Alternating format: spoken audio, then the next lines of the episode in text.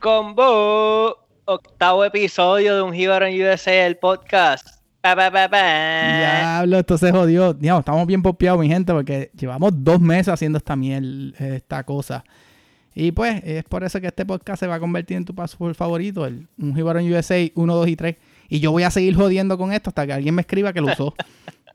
¡Pum! Ya saben, este es el podcast que le vas aquí en la cuenta de Twitter a Susan Soltero por Susañera.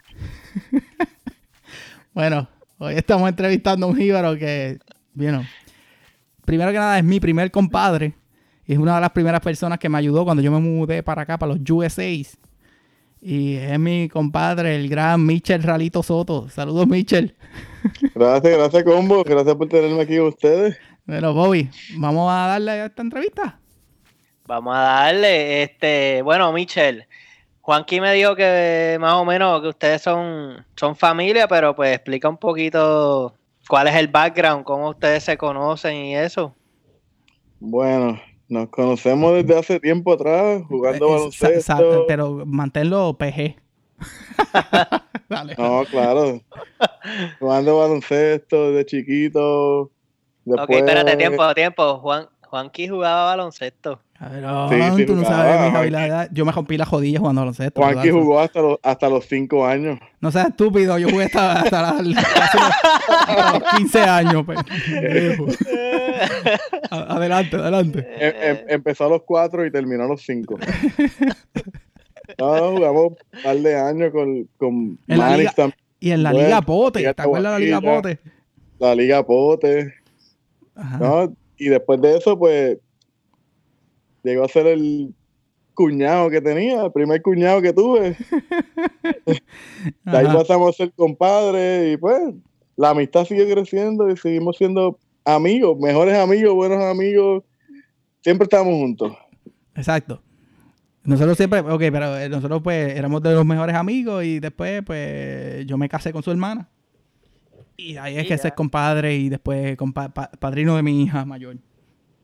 Ok, ok. Y tú estás, o sea, que tú eres de Aguadilla también. No, yo soy de Moca.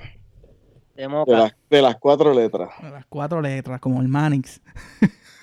como el señor Manix, exacto. Y, y entonces estudiaste en, en, Moca toda tu vida, te, estuviste en el área oeste, ¿dónde estudiaste? Bueno, si te vamos a contarte no termino, pero yo empecé hasta la high, estuve en Moca, después de universidad pues Aguadilla, San Germán, la Intermetro por allá. Y después terminé acá el bachillerato en Estados Unidos, en los USA. En los USA. Este, ¿cuándo te mudaste para para Estados Unidos por primera vez? En el 2007 me mudé. Me mudé para acá porque me tuve, tú cumples ya mismo 10 años. Sí, eh, llevo bastante tiempito por acá. Pero fue porque me tuve que meter a los militares. Una, una cosa que me dio que yo quería ser militar. Una cosa, ah, bueno, pues bueno, eso, es bien importante porque a diferencia de nosotros, tú te mudaste por, por el militar, ¿sabes? Por no decir el branch, ¿tú puedes, ¿se puede decir el branch que tú estás en el militar? Como, sí, en el Army, sin, ningún, sin, ningún anuncio pagado, eso... no que te vayas a joder los del Navy o algo así, pero nada. Pero entonces, cuéntanos un poquito de cómo fue esa decisión de, de tú tomar esa decisión de mudarte para listarte primero que nada y si y cuán difícil fue, si fue difícil, cómo fue para tu familia, porque yo me yo recuerdo más o menos, pero en verdad que ha sido bastante tiempo. ¿Cómo, cómo tú te recuerdas de eso? Bueno, fue para mi familia fue impactante porque yo de un día para otro decidí que me iba a ir y así mismo fue, fui, cogí los exámenes y me fui, ya que en Puerto Rico no estaba haciendo nada, nada más que apareciendo y... Eso mismo te a si, esa decisión venía después de un día de party. En verdad. Pero, este pero tomaron bien, lo tomaron bien porque dijeron, eh, eh, yo creo, está en lo que yo pienso que ellos dijeron, que por fin el hijo mío está haciendo algo, va a hacer algo por su vida, va a salir. va, va, va a dejar de estar dando culo en el asiento ahí, o se va a poner para su número. Sí, sí. La mami un día me dijo, mira, ¿qué tú te crees? ¿Que esto es un hotel? Tú jangueas de domingo a domingo. Ah, pero, pero, entonces, ok, tú, cuando tú tomas esa decisión, este, ¿para qué base? ¿Cómo, cuéntanos un poquito de cómo fue la primera experiencia tuya de mudarte para acá los de USA y literalmente al Army. ¿Dónde llegaste primero? ¿Cuántas bases has estado? Bueno, primero me enviaron al Basic Training. En primer, antes del Basic Training, me, el reclutador me embabucó y me dijo que me fuera por la escuelita de inglés porque me iban a dar más chavos, que me iban a, que iba a aprender más. O sea, me enviaron para San Antonio, Texas, allí. Y lo que hice, lo que estuve allí fueron como dos semanas porque rápido pasé el examen. No me gustó la escuelita, pasé el examen de inglés y me mandaron para el Basic Training. ¿Y, es, difícil esa, esa escuelita? ¿Es bien básica? ¿Cómo, es bien básica, es bien básica es por edad, te ponen por nivel de perro. dos perros. Así mismito es. Huevo, te ponen desde, el primer, desde cero hasta el nivel más alto, que ya hay, hay gente que llega al nivel más alto y todavía siguen colgándose los exámenes. Pero ¿será intencional? alguna, alguna gente sí lo hace intencional. Diablo, espérate, Dale, sigue, olvídate, pichea esa pregunta, que no sé, no tenemos problemas con el ejército. sí, sí. Pero después de ahí me fui, me fui, me fui atrás para Puerto Rico porque yo era la reserva. Y cuando regresé a Puerto Rico, pues como que volví para atrás para lo mismo. No había nada, no tenía trabajo. Pariciar de domingo a domingo. Sí, y pues como que me desperté un día y como te dije, una cosa que me dio, dije, me voy activo. Llamé al reclutador. esta, es la segunda vez que te levantas virado. al carajo, me voy a estar en el y ahora es, al carajo, me voy para una guerra. Sí, así mismito. ¿Y para qué tiempo fue eso? Eso fue como ya en el 2000, ya el año siguiente, el 2008. Empezando el 2008. Okay, okay. ¿Y ahí qué, qué hiciste? De, ahí, pues, pues, me mandaron, a, este, me fui activo, hice un revolú para que me firmaran papeles y todo, y me enviaron para para para una unidad en, Virginia, me enviaron.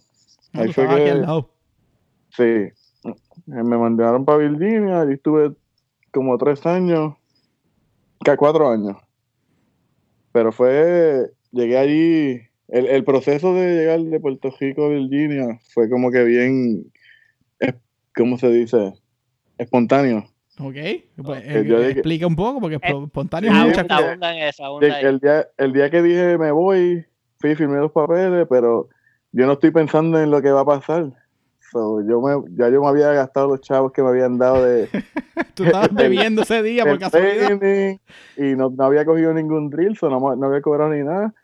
Y lo que tenían como 200 pesos encima, yo dije, mira, en verdad, a suerte, ¿verdad? Me llevan para allá y como ya sabía que iba a tener este, dónde dormir, no me iba a quedar en la calle ni nada. Pero con 200 pesos me monté en el avión con todos mis paquetes y llegué a Virginia. Qué bien, qué diferencia. ¿ah? y pero... Activo. Y después de eso, o sea, llegaste, ajá, pero y, eh, una vez tú llegas acá que estás activo, que es algo como que dice, porque dices que estuviste cuatro años en Virginia. Sí. eso estabas dentro de una base todo el tiempo ahí, como que... Es como que ya, es como, ahí como todo el mundo que, de los, que he escuchado de, las entrevistas anteriores, que ya van a, llegan a Estados Unidos con un, con un trabajo, o que van directo para el trabajo, a las semanas van a trabajar, no, yo llegué allí, ya yo tenía trabajo, obviamente, igual que todo el mundo, pero era, en la base. sí, en la base. Yo no tenía, era, ya era activo militar, so yo no tuve que buscar casa, yo no tuve que pasar por el procedimiento que todo el mundo pasó de, buscar casa. apartamento, ni sí. Yo estaba, yo tenía lugar seguro donde vivir y a trabajar el otro día. Así, así como si nada. Levántate por la mañana, hacer ejercicio y ya estás trabajando. Y una vez ahí ya activo, tuviste que ir como que deploy de algún lado así y que estuvieras en algún enfrentamiento. Ya Digo, si puedes decir, ¿verdad? No sé. No, sí. Ahora top secret y no nos puedes decir. Sí, no, classified. No, de ya, después de el primer mes, cuando llegué allí el primer mes, me estaba reportando y presentándome a la unidad, ¿sabes? Como el nene nuevo. Ajá. Y llegan siempre el higher up y viene me yo siempre tratando de ser el, ok, el, el yes man, como dice el, gringo, el yes man, llegó el, primer No le tengo miedo a nada, yo voy a todo. Yo voy a todas, que se joda. No, llegaba, me presento y el primer sargento me pregunta, mira, que tú eres, tú eres nuevo. Sí, sí, de nuevo. Ok. ¿Tú te irías conmigo para la guerra mañana si me tengo que ir? Y yo con mi cara de, yo soy bravo, yo soy guapo de con, siete pares, con, siete pares de cojones en el bolsillo. Le digo, sí, sargento, yo me voy mañana si me tengo que ir. Y el tipo se vira para atrás. Mira, apúntamelo en la lista que se va el mes que viene. Anda para el carajo, te tiraron la cama y te caíste de... Sí, pero al, mes y medio de yo haber llegado a Estados Unidos, ya iba para Irak. Anda para el carajo. Mes y Por siete meses. ¿Siete meses? Por siete meses. Ay, oye, pero ven acá, y la comunidad, la boricua. Ok, vamos a hablar entonces. Cuando tú llegas a Virginia y eso, ¿ahí existe esa comunidad boricua o era como que no existente? Ah, yo llegué a, Puerto Rico de nuevo porque mi unidad completa del, del Army como tal, mi trabajo, donde yo iba a estar estacionado, toditos eran, por, la mayoría, como 30 eran puertorriqueños. Ok, pero, ¿y, y con todo eso fue lo que tú seguiste para allá, para, para la queja, o fue uno Sí, sí, habían, algunos eran, estaban primero que yo, y ya todo el mundo estaba en la lista, todos los puertorriqueños iban para diferentes sitios, no para todo el mundo para el mismo sitio, pero todos los que estaban allí, que eran, algunos eran mis superiores, todos eran puertorriqueños. Y sí, bueno, muy buena gente. Eso, eso lo encontré muy bien, que llegué allí y por lo menos tenía el apoyo. Te sentías en no tan no tan lejos de casa, digamos. Sí, exacto. Yo estuve, yo estuve en estos días en una base haciendo un trabajo y, y en verdad yo como que así eh, escuchaba, digo, yo no soy militar ni nada, yo soy, era un trabajo, era un trabajo, era, era un trabajo privado de, pues, no, no tengo que explicar, pero bueno, la cuestión es que estaba en la base metido y, y es verdad, uno escucha desde empleado, un empleado me vio la cara rápido y me dijo, oye, tú eres boricua, ¿verdad? Así, la cara a la pata. La cara de la este, mancha plata se te nota. Y, después este, estaba en otro lado y pasaron dos muchachas vestidas con uniforme así y estaban hablando español y eran boricuas y yo diálogo. O sea, hay par, eh, como que hay mucha gente puertorriqueña que también se mete en el ejército. Sí, sí. Hay, hay bastante, bastante puertorriqueño que se va al ejército. La mayoría buscando los estudios y buscando pues, un mejor vivir, una mejor vida. Exacto. Y se llevan bien entre ustedes, se ayudan, como que este, es bueno, digamos, es bueno o es malo que tú digas, ah, yo soy boricua, o, hay como que, digamos, celo entre los mismos boricuas, ¿cómo brega eso? Es como todo. Siempre está el corillo que te ayuda, que tú eres pana de todo el mundo. Sin conocerte, es como que somos hermanos. Pues. Al otro día ya están haciendo un barbecue en la casa y tú estás allí como si fuera hermano de él de toda la vida, pero también está el que, como, como el militar tú subes, depende de lo que tú hagas. claro. Siempre está el que, el que, no envidioso, pero que quiere estar alejado porque quiere... Está enfocado. quiere siempre estar arriba y si tú haces algo... Ser el mejor.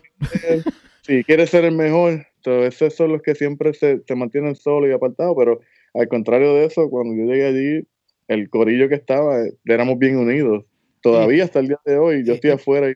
Pregunta que te hago, porque tú, tú, saliste de domingo a domingo de parisear en Puerto Rico. ¿Cómo fue el pariseo en Virginia? Bueno, la cuota, la cuota del pari bajó. Ah, bajó. De domingo ¿Y por qué bajó? ¿Bajó, por, bajó por, porque tenía que bajar o bajó por, porque estaba... Tenía que levantar a las 5 de la mañana mínimo. Los, primeros, los primeros meses bajó porque por los chavos. Ah, bueno, bueno, qué, qué razón para bajar. Después se, se, convirtió en una rutina de que solamente tenía dos fines de semana libres. So, la semana completa dándole duro al trabajo, que era sentado en una silla esperando que me mandaran a hacer algo. Qué difícil. Y, y rápido que llegaba el viernes, eso era viernes y sábado, a romper el mundo, eh, digo, no a romper el mundo, porque no era que íbamos por ahí al garete, pero a beber ron hasta más no poder y ya el domingo a descansar y a trabajar el lunes. Oye, y ahora que tú mencionas eso del ron, este, ¿qué tú bebías por allá? Henneken. Henneken completo. Ay, anuncio no pagado. Pero ven acá, este, yo, sabe, yo sé de algo que a ti te enviaban uno. Pero eso era para la guerra, que te enviaban unos caprizón premiados. ¿Cómo era? Explica eso. Me, pueden meter preso por eso. ah, no, mi, mi, segundo, mi segundo deployment, pues la que es ahora mi esposa, ella era mi novia para ese tiempo y yo pues nos fuimos para allá, me fui para allá y como no puedes tener alcohol ni nada y el, el supervisor mío y otros muchachos eran boricuas y nosotros allí como que secos, secos de que... en el desierto para acabar de joder, ¿verdad? Lo, más fuerte, lo más fuerte que había era un, un que eso es como si fuera un Red Bull. Eso era lo más fuerte que había. yo pero, o sea, era eso, pero no tiene alcohol. No, no tiene alcohol, pero te pone el corazón como si tú quisieras coger. Ajá. Me hago de camello o algo así era. porque sí, Algo así. yo llamé y pues, hice un encargo a, mi esposa y me mandó tres botellas de Listerine cargadas de Don Q. Ah. eso parecían nuevas de paquete. ¿Y, y, los, y, los caprizón que eran? que este, ¿La gasolina era? Ah, algo así? Gasolina. Mi, papá me envió gasolinas en cajas de caprizón. Qué fácil. Eso era... Nadie lo chequea, nadie sabía lo que era. So, caprizón, ok, pasa. Mira, pero ven acá, este, ok, ahora, eh, para efectos de timeline del tiempo, este, para cuando tú me, cuando yo llegué a los Estados Unidos, y yo lo mencioné esto en el primer podcast, de que tú me prestaste tu guagua porque tú estabas deployed. ¿Para qué tiempo fue eso? ¿Para, Ese fue mi segundo deployment. Para, el tiempo de, de, de los Listerine llenos de Sí, para el tiempo del Listerine lleno de exactamente. ¿Y, dónde era, ¿Y dónde era que tú estabas en ese deployment? Yo estuve en Irak las dos veces. Las ah, dos ok, Irak. Bueno, ¿Has este... estado solamente dos, dos veces? Sí, yo solamente he ido dos veces allá y las dos veces fue al mismo sitio, Irak. Mira, pues entonces, pues para ese tiempo que tú me prestaste tu guagua, yo no sé si yo te contesto, pero Mitchell me prestó, pues él tenía este, una Jeep, eh, una Liberty. ¿Tú, ¿Esa Liberty todavía existe o no? Yo no sé. No, ah, pues no, está contigo, digo. no, este, conmigo no. Pues cuando yo me mudé para acá, pues yo no tenía, carajo, yo, yo, Mitchell me prestó la guagua, yo tenía, conseguí un apartamentito. Y este, para ese tiempo, pues que, la que era mi novia, pues nos dice, mira, como que me dice, Juanqui, como que tenemos que comprar muebles, no hay nada. Entonces, este, buscando online, yo me encontré un sitio que era este, tenían, vendían muebles usados de los que rentan apartamentos y mierda. Entonces, pues, ah, pues vamos para allá, vamos a ver. Entonces llegamos. Y yo llego en la guagua Mitchell ahí, yo con una Jeep Liberty. Y yo, carajo, pues no, no puedo más nada. Es lo único, la manera que llegar. Michel, yo no sé si yo te contesto, porque se joda, ya tú no la tienes. Este, Michel, se está enterando ahora. Michel está como que subiendo la presión, pero ya tú no tienes la guagua. Pues, ah, mira, pues a ver, pues nosotros llegamos al sitio y escogemos y había un montón de muebles y buenas condiciones y escogemos un... Eso era como antes de Craigslist, eh, Craigslist no existía. Pues escogemos unos muebles y el tipo nos dice, pues vayan, vete a alquilar una guagua en Home Depot. ¿Verdad? ¿Tú trabajaste en Home Depot un tiempo no? Sí, en Puerto Rico. ¿Verdad? Eh, yo le digo, anuncio no pagado, pero anyway, yo le digo como que, mano, es que me dice, tienes media hora para buscar la guagua en Home Depot y volver. Y yo como que, cabrón, yo no puedo.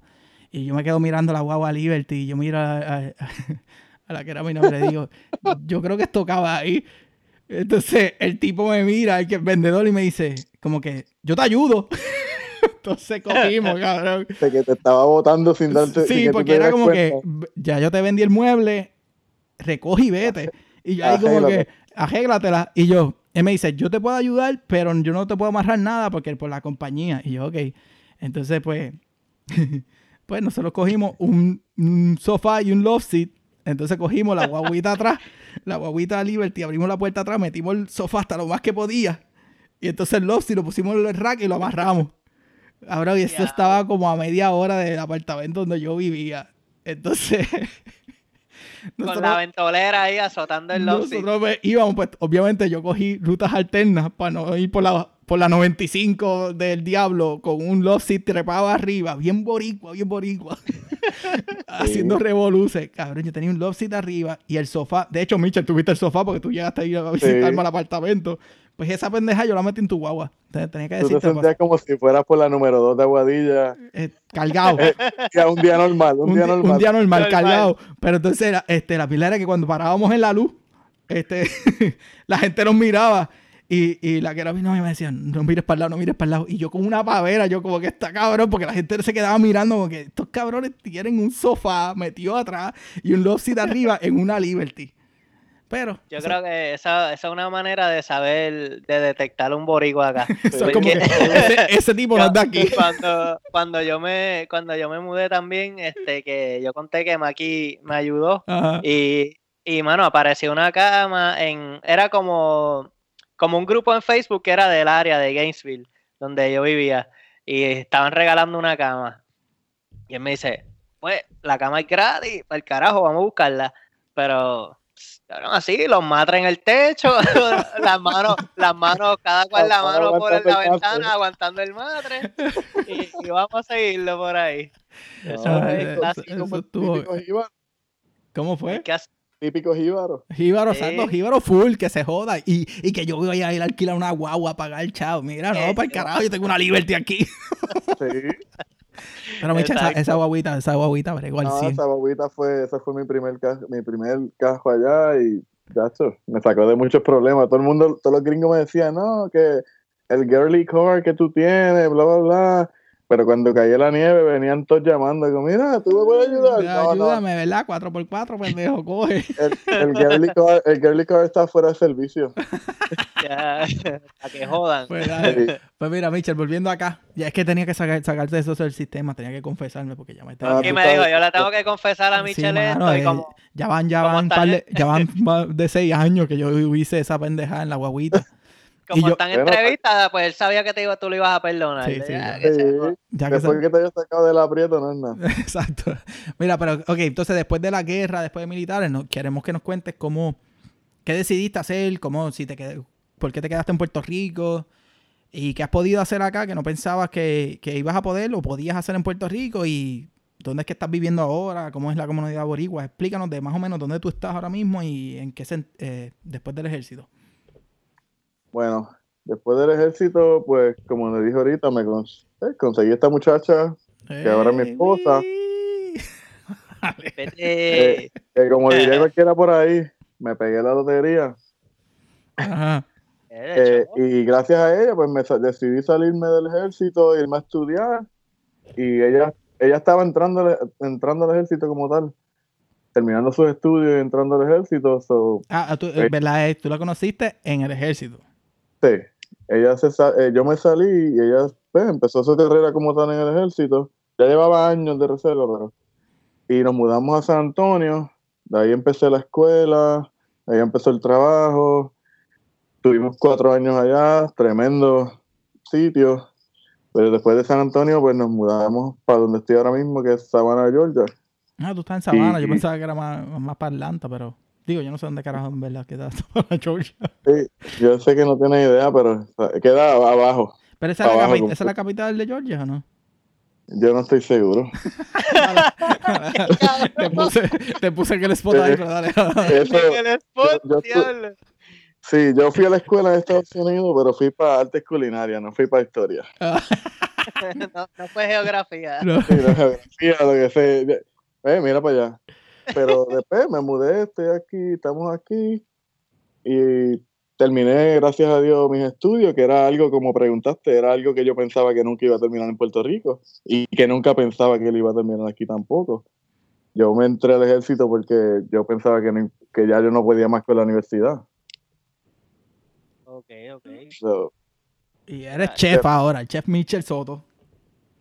Sí, gracias a Dios, pues soy chef graduado, bachillerato en y Y en Samana, cabrón, ¿existe, ¿existe comunidad boricua? ¿Tú te, sientes cómodo allá o has encontrado? ¿Te has encontrado con gente hablando español así random y tú dices, ah, este cabrón... Aquí hay un poquito de todo, boricua, de todos los países, pero como tal, amigos, amigos boricuas, que yo no tengo, ahora que se mudó un amigo mío de Moca también, que ese es el único... Cuatro letras representando en todos lados.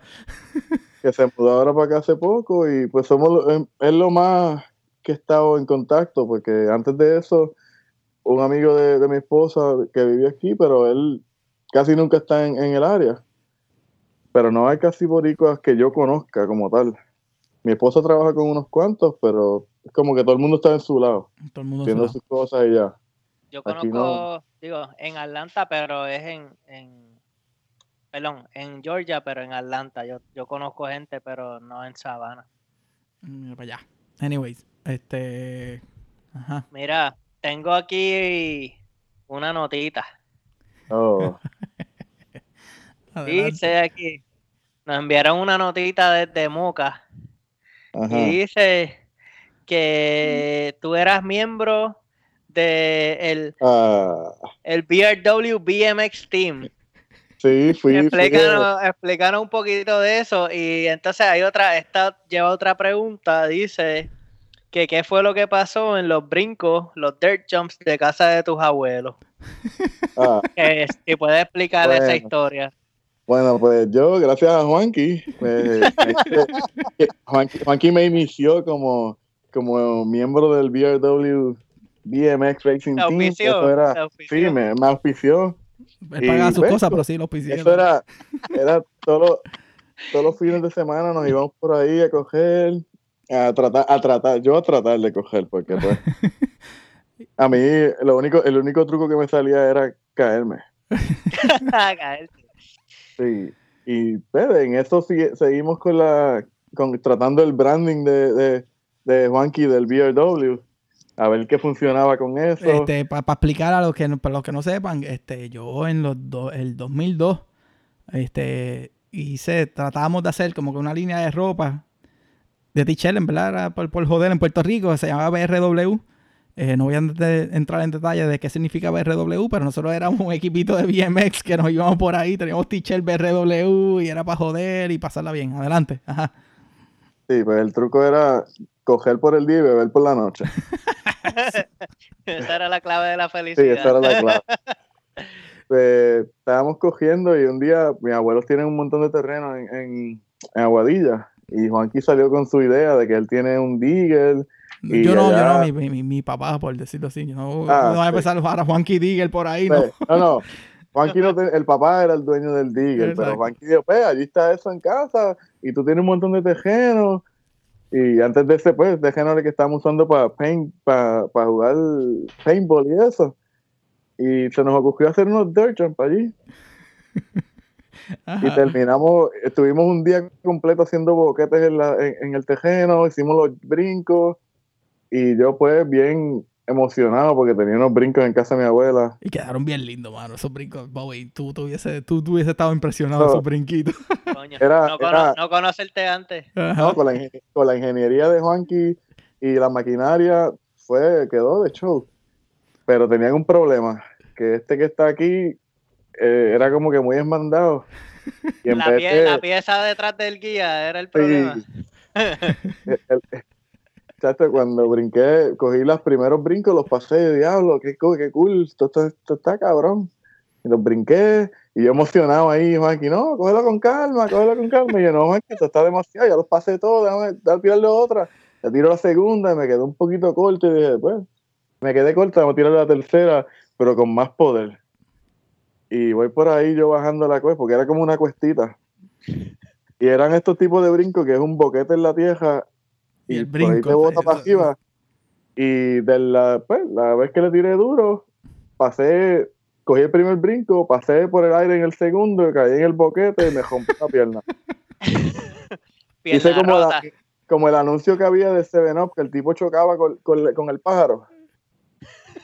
Una referencia que no entiendo, pero adelante.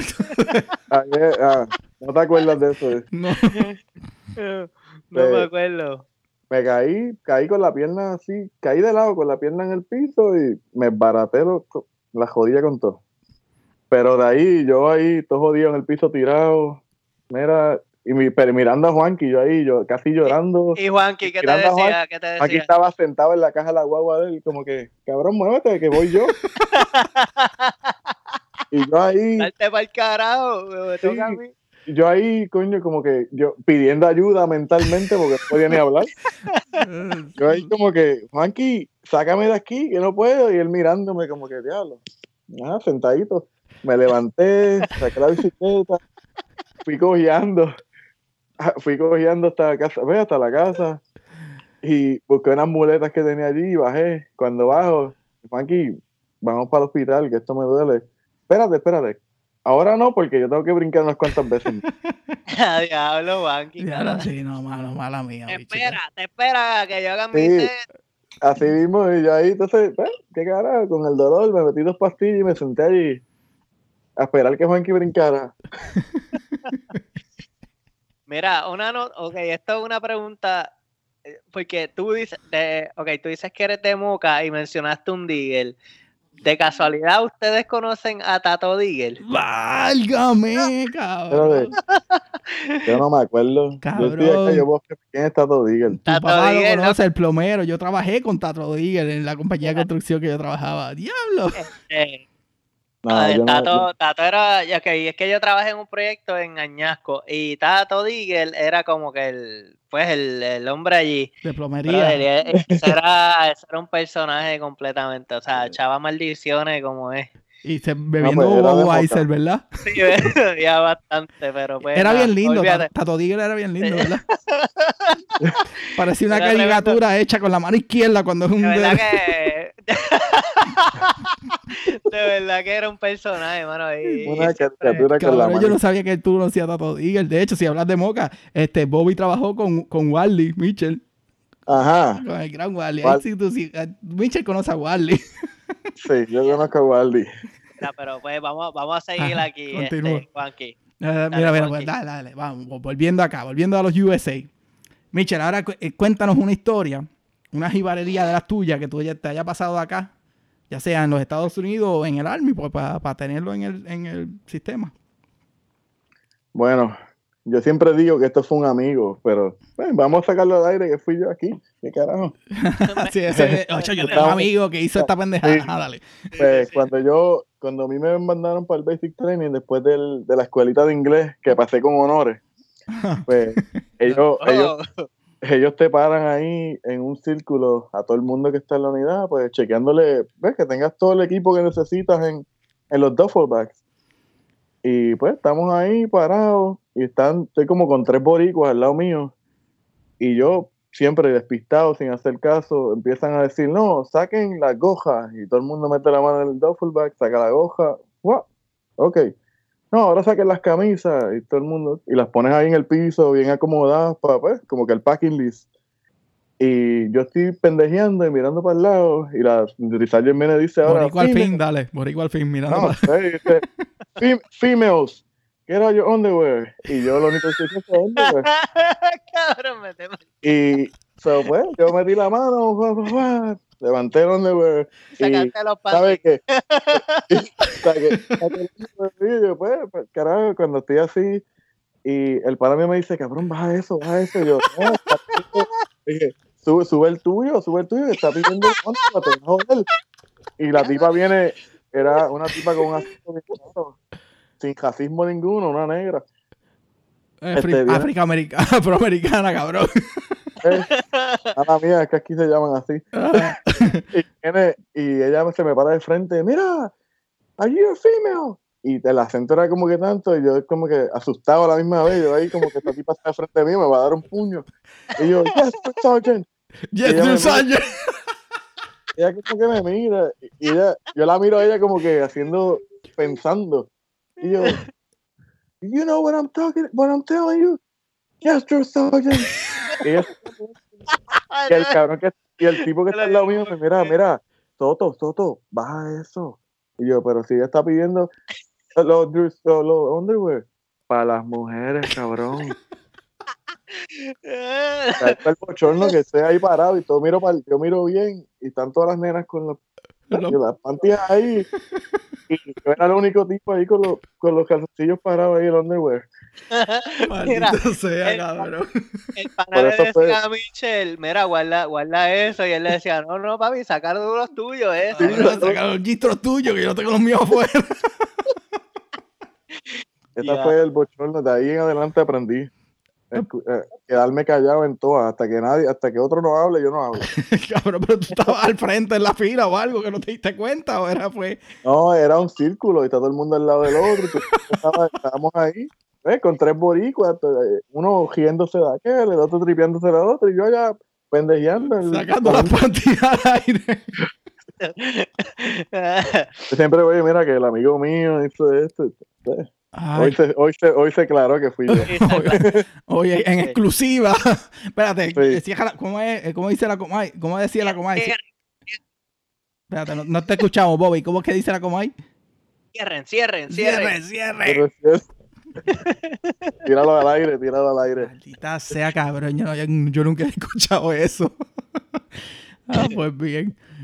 Era, este, Michelle, y en la vida así, digamos, matrimonial, ¿te ayuda a ser chef? ¿Cómo brega? Bueno, ¿Te, tienen, te, tienen, de, cocinero todo el día o cómo, funciona? Es algo que hago natural. Llego a la casa y como la mujer mía trabaja mucho, pues cuando ella llega, yo tengo la comida, no todo, no todo el tiempo, pero la mayoría de las veces siempre hay comida ahí, excepto cuando es comida puertorriqueña, que eso le toca a ella. Ah, pero ven acá, pero ¿cómo es eso? Del chef, ¿tú, no cocinas comida boricua? Sí cocino comida, comida boricua, pero la comida boricua es algo que las mujeres boricuas saben hacer mejor que los hombres. Ah, eso es naturaleza, eso es naturaleza. Coña, yo aprendí eso de la, de la Le está dando el crédito ahí a la, Sí, cuando es comida boricua, yo me tiro para atrás y ahí haz lo que tú quieras, yo como. Ah, y, bueno, coño. Mira, y, y, algún día no piensan montar como que el ralito food truck. Fíjate que. Ralito es tu apodo, ¿verdad? Ralito. Sí, me dicen ralito porque a mi papá le dicen ralo. estoy, estoy odiando porque, porque me dijeron que no te gusta que te digan ralito. Él se queda como que, pues, ¿qué carajo va a hacer? a hacer? Me tiraron al medio, le dice Jalito.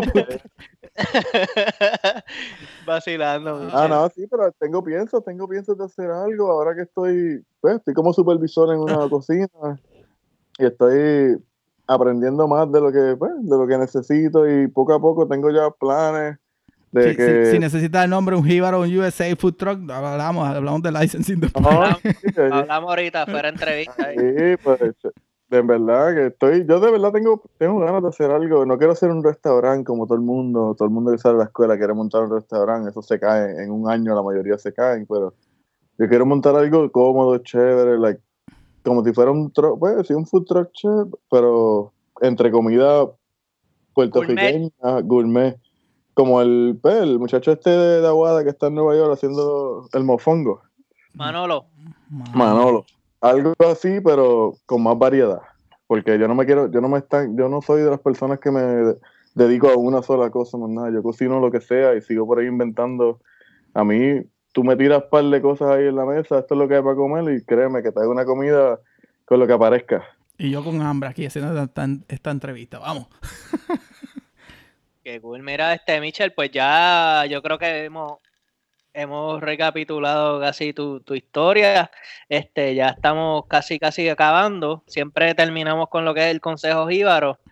Eh, obviamente en este caso quizás lo vamos a enfocar más en lo que es la carrera, pues, militar y eso. Este, Juanqui te, va a preguntar un poquito más sobre eso. Bueno, pues sí, nosotros queremos como que, que tú nos des como un consejo profesional de, de qué se puede seguir para adelante después de la vida del ejército.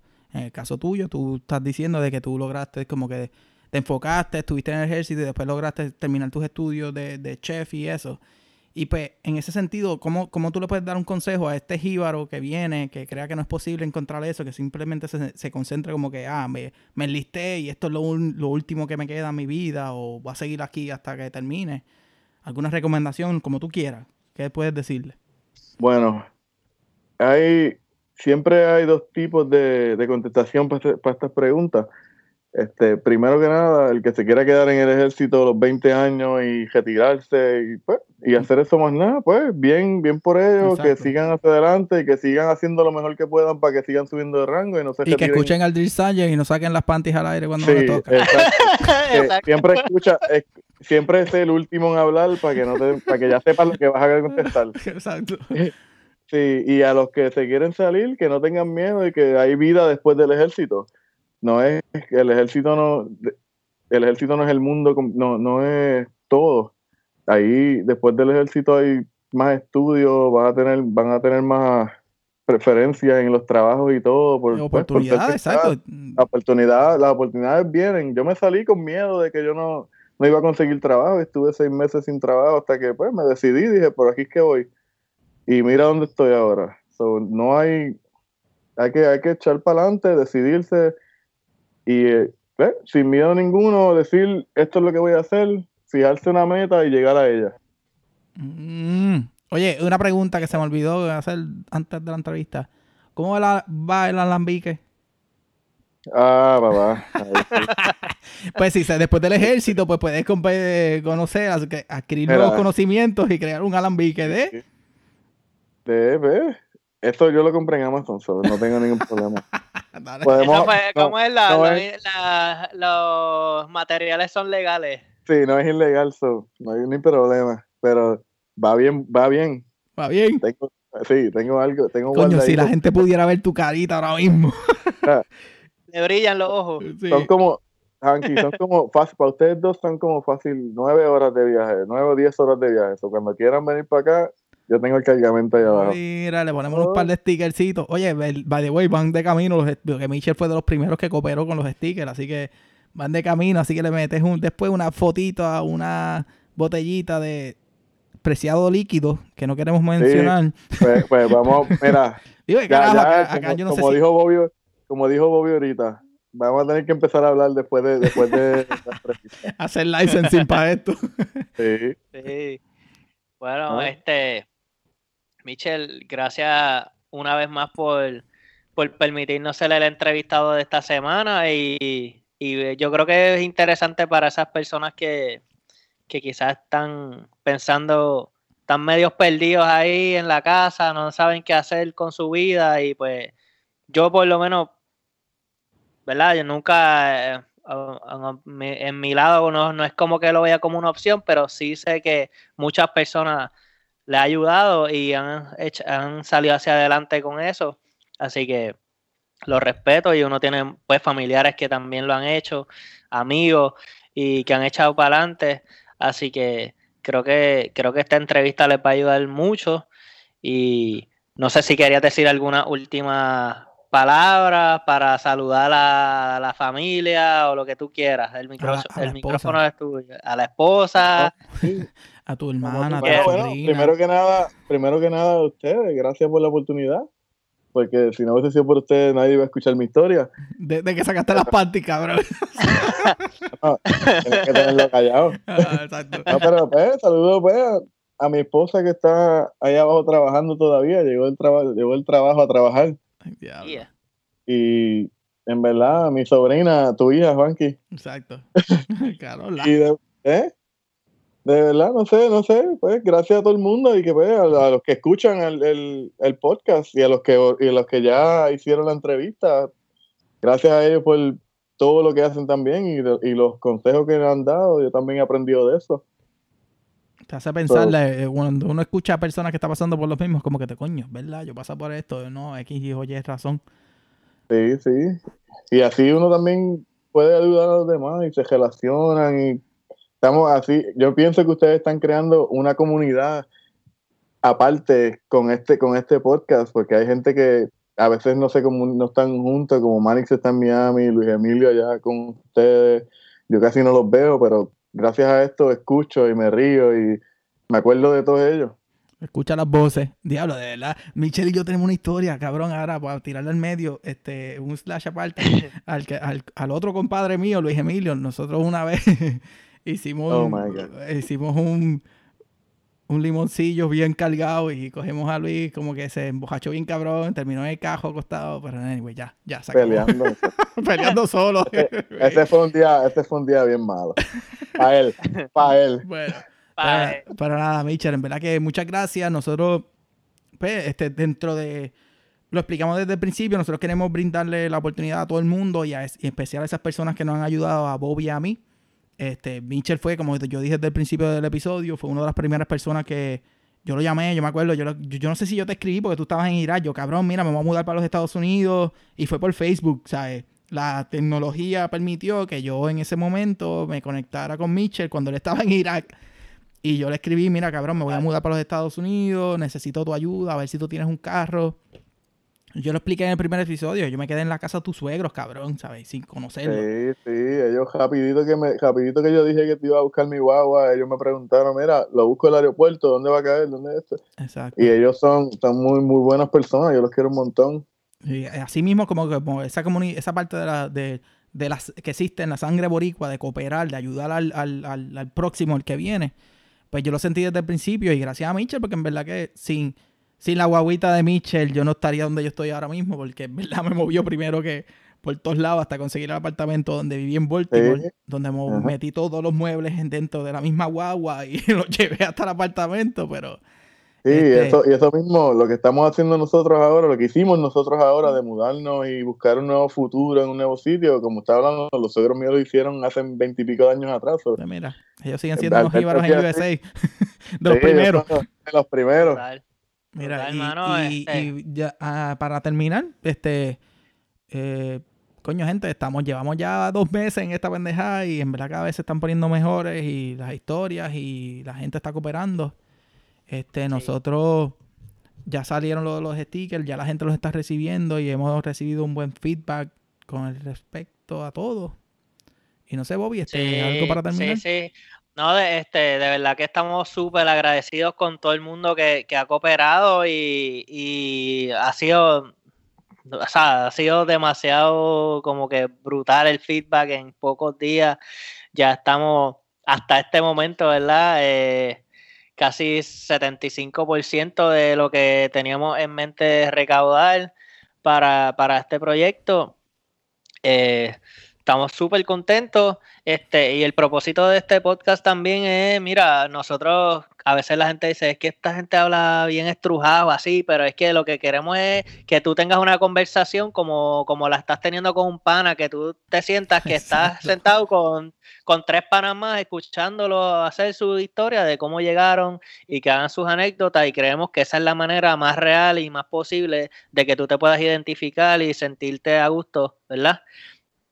Y por eso es que, por eso es que lo hacemos así, este, pero es con mucho respeto siempre. Gracias, estamos súper pompeados, octavo episodio, y vamos a seguir con muchos más. Eh, vienen muchas cosas buenas. Y bueno, nada, combo, se les quiere, ya nos despedimos con esto. Recuerden y recuerden. Exacto, dale. Sí. No, no, eh, recuerden usar ese hashtag oficial que es hashtag USA. Eh, úsenlo en todo. Cuando le lleguen esos stickers, también usen el hashtag y seguimos para adelante. Despedimos ahora. Check it. Check it.